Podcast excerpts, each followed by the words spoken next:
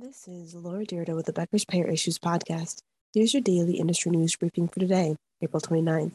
First, Blue Cross Blue Shield of Michigan is partnering with Nashville, Tennessee based Honest Medical Group for a venture they say will ease physicians' transition to value based care for Medicare and Medicare Advantage patients. These transitions often require significant resources to add or upgrade EHRs, billing systems, virtual care, and other practice capabilities. Honest Medical Group will provide the financial and human resources backing to assist the practices during the transformation. Honest Medical Group was created specifically to improve care experiences and reduce costs for people with Medicare. The partnership enables physicians to be successful as Blue Cross and other private government health plans accelerate the transition to more comprehensive value based payment models. Two, Blue Care Network has launched a precision medicine program called Blue Cross Personalized Medicine that will use pharmacogenomics to personalize and tailor medication treatments for members. The Detroit based HMO subsidiary of Blue Cross Blue Shield of Michigan will base the treatments on review of members' prescribed medications for diagnoses, including behavioral health, cardiology, cardiovascular, and oncology services. A pilot program is underway for some of the members through the end of 2022, with a full program launch scheduled for January 2023 for eligible Blue Care Network members with pharmacy benefits. The genetic testing program will be free for members and employees. Testing results will not be used for underwriting or denying or increasing the cost of coverage. Two, Centene pulled over $37 billion in revenue in the first quarter and added nearly 2 million members. In the first quarter of 2022, total revenues increased 24% to $37.2 billion from $30 billion year over year. The increase was due to organic Medicaid growth, which was 28% membership growth to the Medicare business, recent acquisitions of Magellan Health and Circle Health, the commencement of contracts in North Carolina, and a $1.9 billion additional premium tax revenue and retroactive state directed payments. Total 2022 revenue outlook ranges from $140 billion to $142 billion.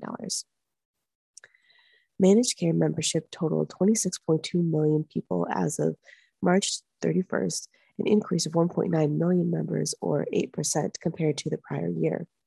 Traditional and high acuity Medicaid 2022 was 15.3 million members, up from 13.8 million in 2021.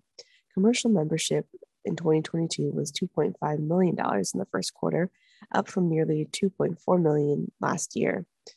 Medicare in 2022 for the first quarter was 1.5 million members, up from 1.1 million over the same period last year.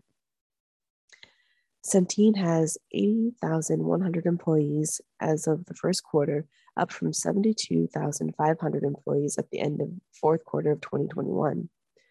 Three, Humana took in $930 million in net income during the first quarter and aims to continue adding Medicare Advantage members. Revenue in the first quarter was nearly $24 billion compared to nearly $20.7 billion in 2021, a 16% increase. Operating expense totaled $22.7 billion in 2022 for the first quarter compared to $19.4 billion year over year, a nearly 17% increase. Net income grew 12% in 2022 compared with the same period in 2021, growing $930 million from $828 million. Total membership surpassed 10 million people in the first quarter. The payer added 354,900 members since December 31st, an increase of 3.7% from the fourth quarter of 2021. The payer said it is making progress on its plan to grow and retain Medicare Advantage membership in 2023, and its $1 billion value creation initiative aims to enhance Medicare offerings and expand healthcare services. And four, Tenet Healthcare and 19 of its hospitals are accusing Cigna of reimbursing claims at low rates and wrongfully denying claims for emergency care in lawsuits. The lawsuit was first filed March 23rd in state court, but was moved April 28th to Connecticut District Court. 19 hospitals managed by Tenet across Arizona, Florida, Tennessee, Alabama, South Carolina, and Massachusetts alleged Cigna engaged in an ongoing pattern of financial misconduct. Hospitals allege Cigna created narrow networks, which Tenet is not part of, to maximize discounts it receives from the limited number of hospitals participating in those networks, thereby creating the risk of members seeking care at out of network emergency departments that have not agreed to offer discounted rates. The lawsuit claims Cigna forced Tenet hospitals to treat members at artificially low rates by reimbursing the hospitals at rates they did not agree to. The lawsuit also claims Cigna arbitrarily denied numerous claims for emergency medical services.